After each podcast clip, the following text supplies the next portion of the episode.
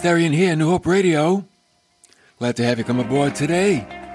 Got a good topic on hand. I think you're really going to appreciate this because we're going to talk about the Lord Jesus, and we're, we're really going to get a very uh, biblical approach to who He is, what He came to do, and why we need to know Him.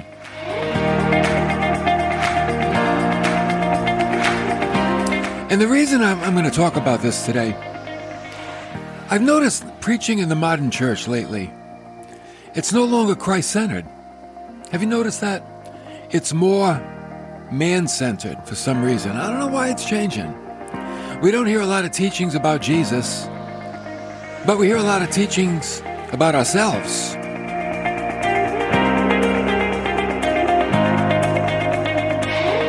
Oh, yeah. We hear about our happiness, our success, our desires, how to be a better this, but not much about Jesus himself.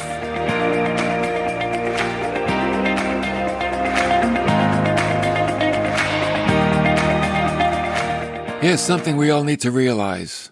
We are not our hope. We are not. Our hope is found somewhere else. Our lives, no matter how good or bad they might be, our hope is still in Christ. And we have to remember that. Hope is nowhere but in one person. And that person is the Lord Jesus. So we're going to take a genuine look at Jesus Christ today and possibly because so many people see him in many different ways, really get the proper perspective of who he is. And maybe this is a message for those that don't really know him. Maybe you don't consider yourself a Christian. Maybe you're like, oh, you have some kind of belief and maybe you're investigating. Maybe you're curious. That's okay. That's good. But we want to present to you, um, the biblical perspective of who Christ is. You know what? Some see him differently. Some say, oh, he's a good teacher. Others say he's a prophet. Others believe he's a good old uncle who never gets angry. And yet, on the other hand, they see him as a harsh judge. And those that are really in tune see him as savior of the world. So the question is, how do you see Jesus? That's the most important question. How do you see him? One little boy said, well, we can't see him, but he's the one who opens the door at the grocery store. Those electric doors. Mm. Jesus is a little more than that. Actually, he's a lot more than that. So let's take a look today at the two sides of Jesus. Jesus Christ came with a mission. And during that mission, he was asked by one of the disciples, Philip, in John 14. He said, Lord, show us the Father, and it's enough for us. And Jesus gave a great answer. He who has seen me has seen the Father. Wow. Think about that. Think about every religion in the world that needs to know that. All those that pass over Christ, trying to see God. And Jesus said, He that has seen me, you've seen the Father. So a big part of the mission of Christ, besides providing atonement for the sins of the world, was to reveal the Father. So in Hebrews chapter 1, beginning in verse 1, here's what it says.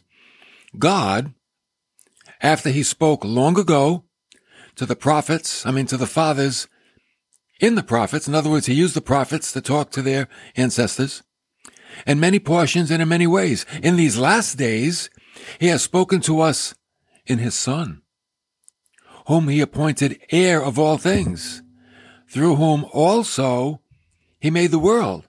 So we see right here, Jesus is number one, heir of all things, and he's the creator. Jesus Christ is the creator of the world. He's the creator of everything. And Hebrews goes on to say, he is the radiance of his glory, speaking of God the Father's glory, and the exact representation of his nature, God the Father's nature, and he upholds all things by the word of his power. So Christ, we're going to see today, holds everything together by his powerful words. Because that's how he brought the creation into existence. He spoke it and it came to be. And then it says, when he had made purification of sins, he sat down at the right hand of the majesty on high. Purica- purification of sins, what did he do? He washed sins away for those that believe. We've been made new. We've been made clean. So one person gives this analogy.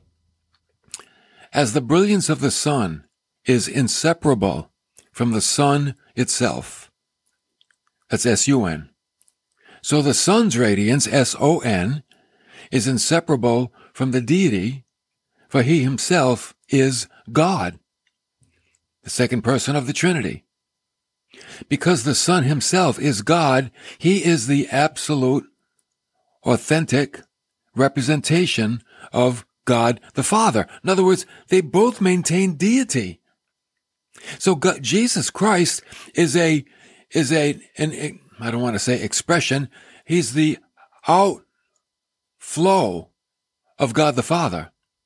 We're going to see he's the radiance of God the Father. Like the rays come out from the sun, but it's still the sun. Christ is the revealer of God, though he's still God. You know, back in ancient mythological Greece, they had a god called Atlas. Remember that statue? And he had the world on his shoulders. Atlas was holding up the world, right? Well, Jesus Christ doesn't hold up the world. He holds it together. He holds it together. He created it and he holds it together.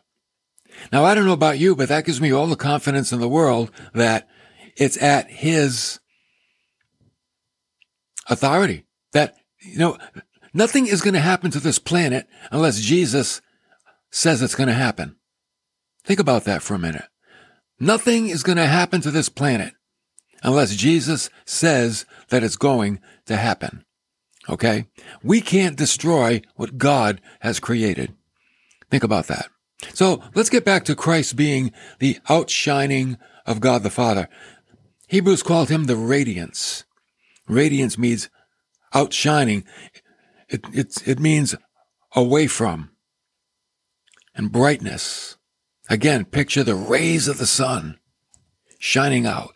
Jesus is not a reflection of God's glory. No, he's not a reflection.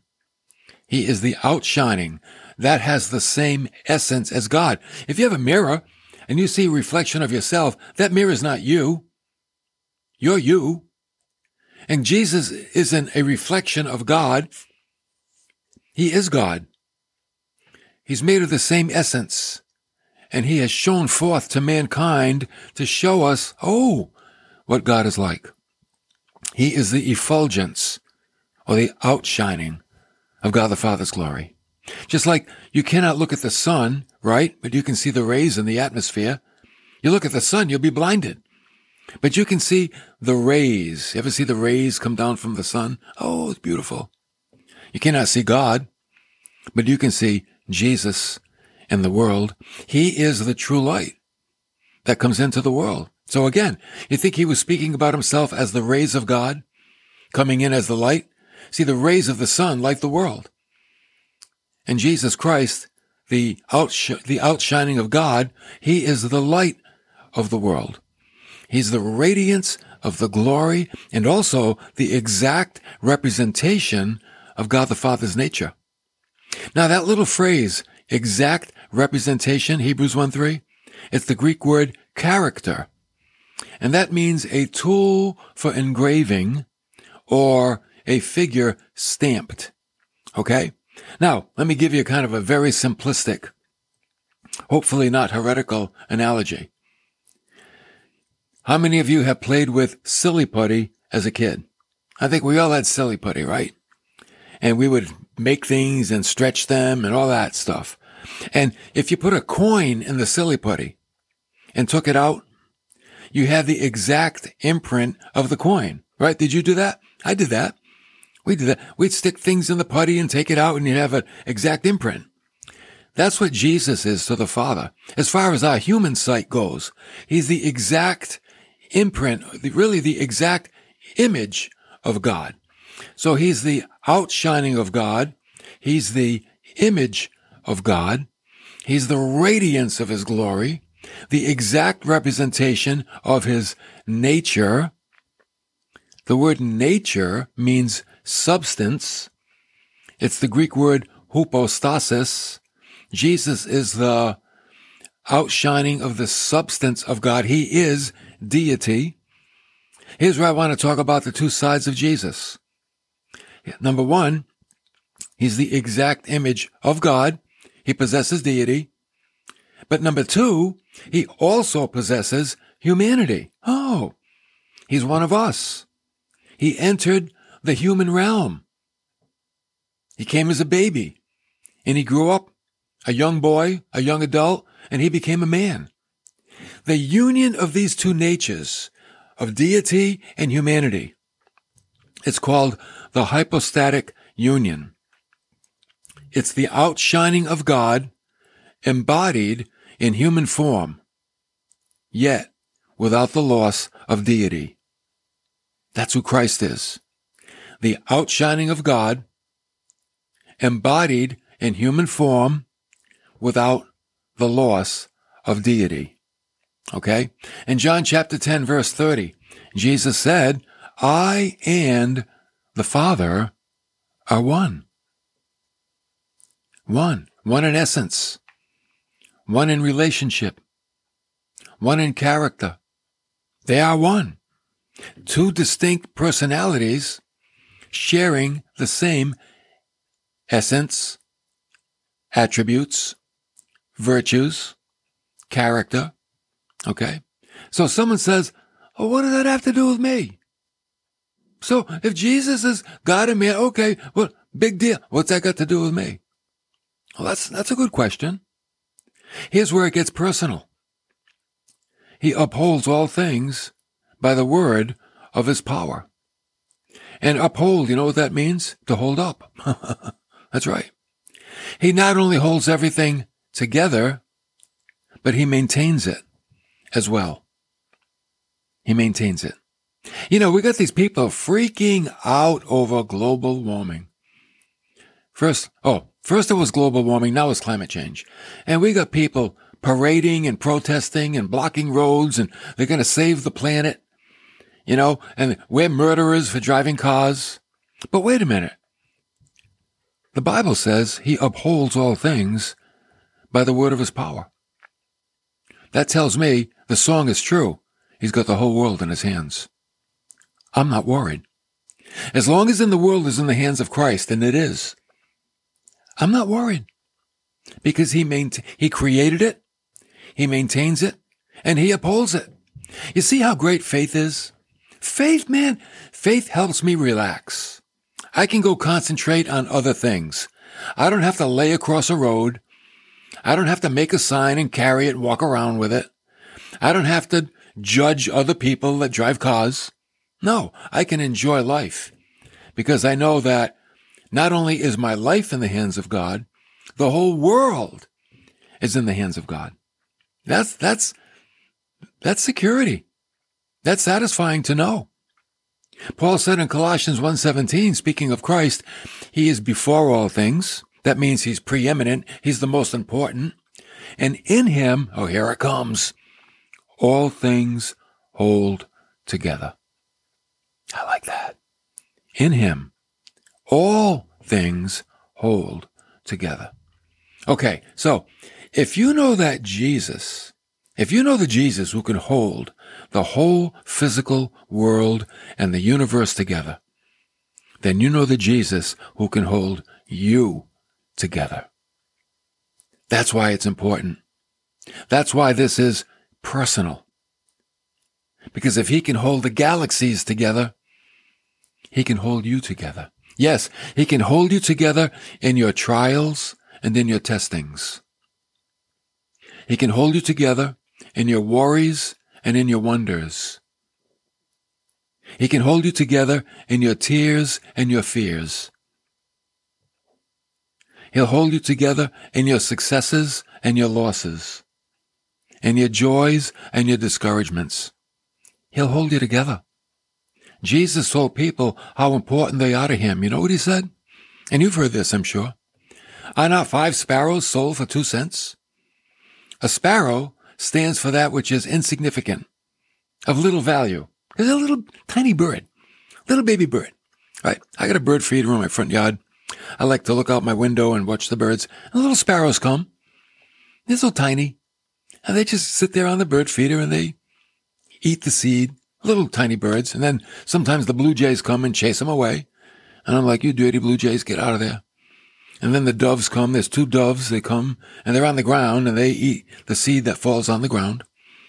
And then I got this little woodpecker. He comes and he helps himself and a little yellow chickadee shows up. And I got a Mr. and Mrs. Cardinal. They come. And um, they're all having a ball, having bird seed, and I like sitting there. So it reminds me, wait a minute now. God is providing for them through me. That's okay. And they're only little birds. How much more will God, God provide for us? So, and yet Jesus continued, even though they're very common, yet not one of them is forgotten before God. Not one. God knows them all. And then he said, indeed, which means most certainly. Now he really gets personal. The very hairs of your head are all numbered. That speaks of how personal God is with us, how much he knows us. Oh, he knows you. He knows what makes you tick. He knows what makes you happy, what makes you sad. He knows everything. You know, even David said, before there's a word in my mouth, he knows it. Are you kidding me? God knows what you're going to say before you say it. And then Jesus said, okay, because of all this, do not fear. You are of more value than many sparrows. Do not fear. How do I know I have faith? I do not fear because my faith is in God, the God who created the universe, the God who created the world, and he upholds it and he maintains it and he keeps it together. And he does that with my own life. And he assures that my soul will arrive in heaven one day. Hey, so I can live in faith and I don't need to live in fear. People's lives today, they're filled with fear. You know why? Because they're looking in the wrong place. They look at the condition of all the countries of the world. They look at world events and they become fearful. They look at our own country here in America. They look at the economy and inflation and they become fearful. Financially, people are losing jobs for one reason or another. They become fearful. Relationally, marriages, friendships, they're all so fragile today. Why are marriages and friendships so fragile today? They can't stand the test of time. What is wrong? Personally, sometimes people have very little self-worth, and you know what? They live in fear. They live in fear of society. They live in fear of failure.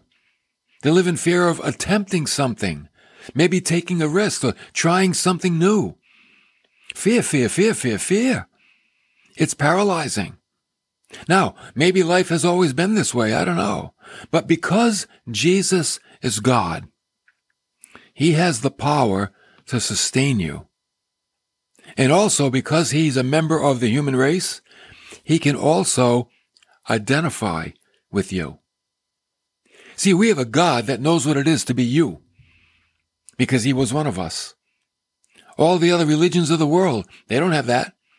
Their gods are afar off somewhere. There's no identification. But the Lord Jesus became a human. He knows what it is to be a human here on planet Earth, and he never lost his deity. Let's look at some of the hardships of Jesus. Born in a stable in Luke chapter 2. Grew up in Nazareth, a very poor village in Matthew chapter 2. His father disappeared from the scriptures when he was very young. Where'd he go? I guess he died because he was a good man. He didn't leave. Jesus was the oldest of four brothers and at least two sisters, according to Matthew 13. He was called beside himself in the King James Bible by his own family. Beside himself means he was either out of his mind or carried away with enthusiasm.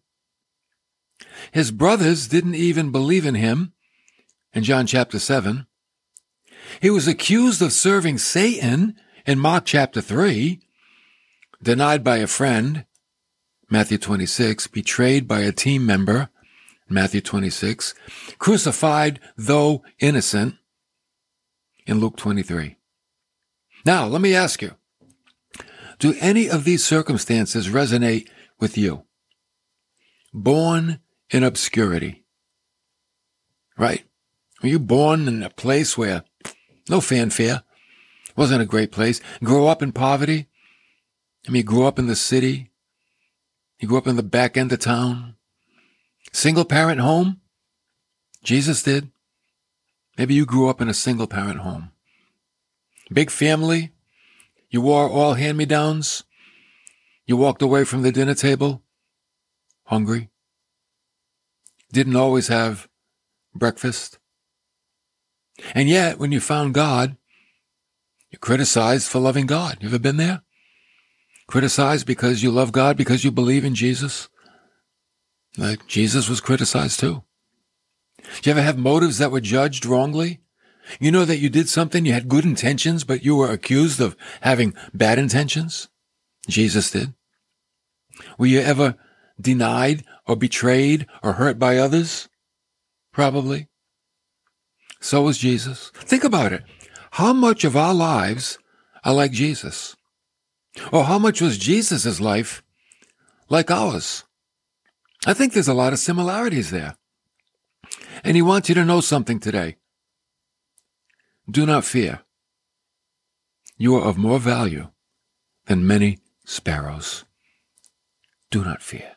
See, nothing hinders your value. Your age doesn't hinder your value. Your health doesn't hinder your value. Your popularity doesn't hinder your value. Even the quality of life that you live, that doesn't hinder your value. Your failures, nope. Even your own view of self doesn't hinder your value. Nothing does. That's why Paul could say in Colossians 1:17, Christ is before all things, and in him all things hold together. Jesus sustains the world and everything in it. See, no one can sustain themselves. We have a limit. We're very limited in our sustainability, right? I know I am. You kidding? and if you think you have so far sustained yourself, you just haven't reached your limit yet. That's all. And maybe when you get to your limit, that'll be the best place in life to arrive at. And that's when you call on Christ. And he's right there waiting. Oh, he's waiting to be gracious. So don't wait till you get there, because then it's painful. Let him sustain you now. If he has been sustaining you and you know it, that's great. That's awesome. You're always looking up to the Lord. Thank you, Lord. You got me through that one. You helped me out with this one. You walk in prayer. Why? Because you know that he's there for you every moment of every day. And maybe you're just realizing it right now. Then start today. Start today realizing none of us can sustain ourselves. We need God's help. And God is more than willing to be there for us. Oh, He's more than willing. We are of more value than many sparrows, and He knows the life of every sparrow. He knows everyone.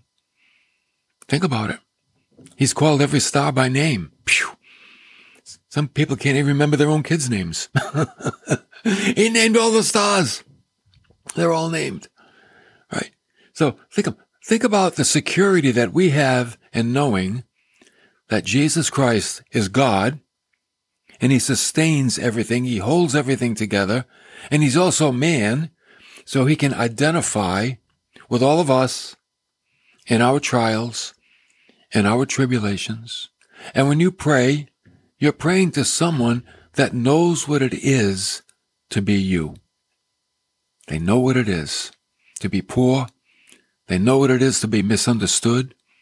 They know what it is to be accused falsely, to be hurt, to be betrayed, to have a, be in a single family, to maybe to not have a full meal every night. We don't know. There was seven in the family and with a single mother. That's pretty difficult. And Jesus was there. And he was there for his family. He was the oldest. He went to work, provided for his family as a young adult.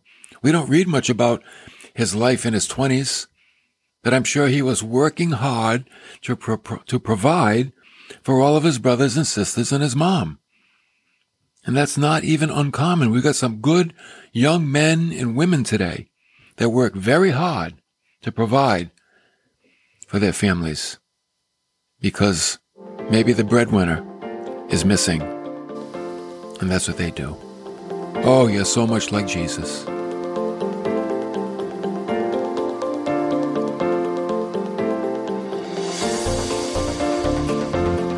I'll tell you what, we need to look up. Oh, yeah. Look up. Set your affections on things above, not on the things of the earth. You know why? We're hid in Christ. Fear not what man can do to you, but fear the one that can destroy the body and soul in hell. And that's God. God is the powerful one. And let me tell you something. In order to get to you, they have to go through God. And God has a plan. We don't know what that plan is, but it's always God's will. Just keep that in mind.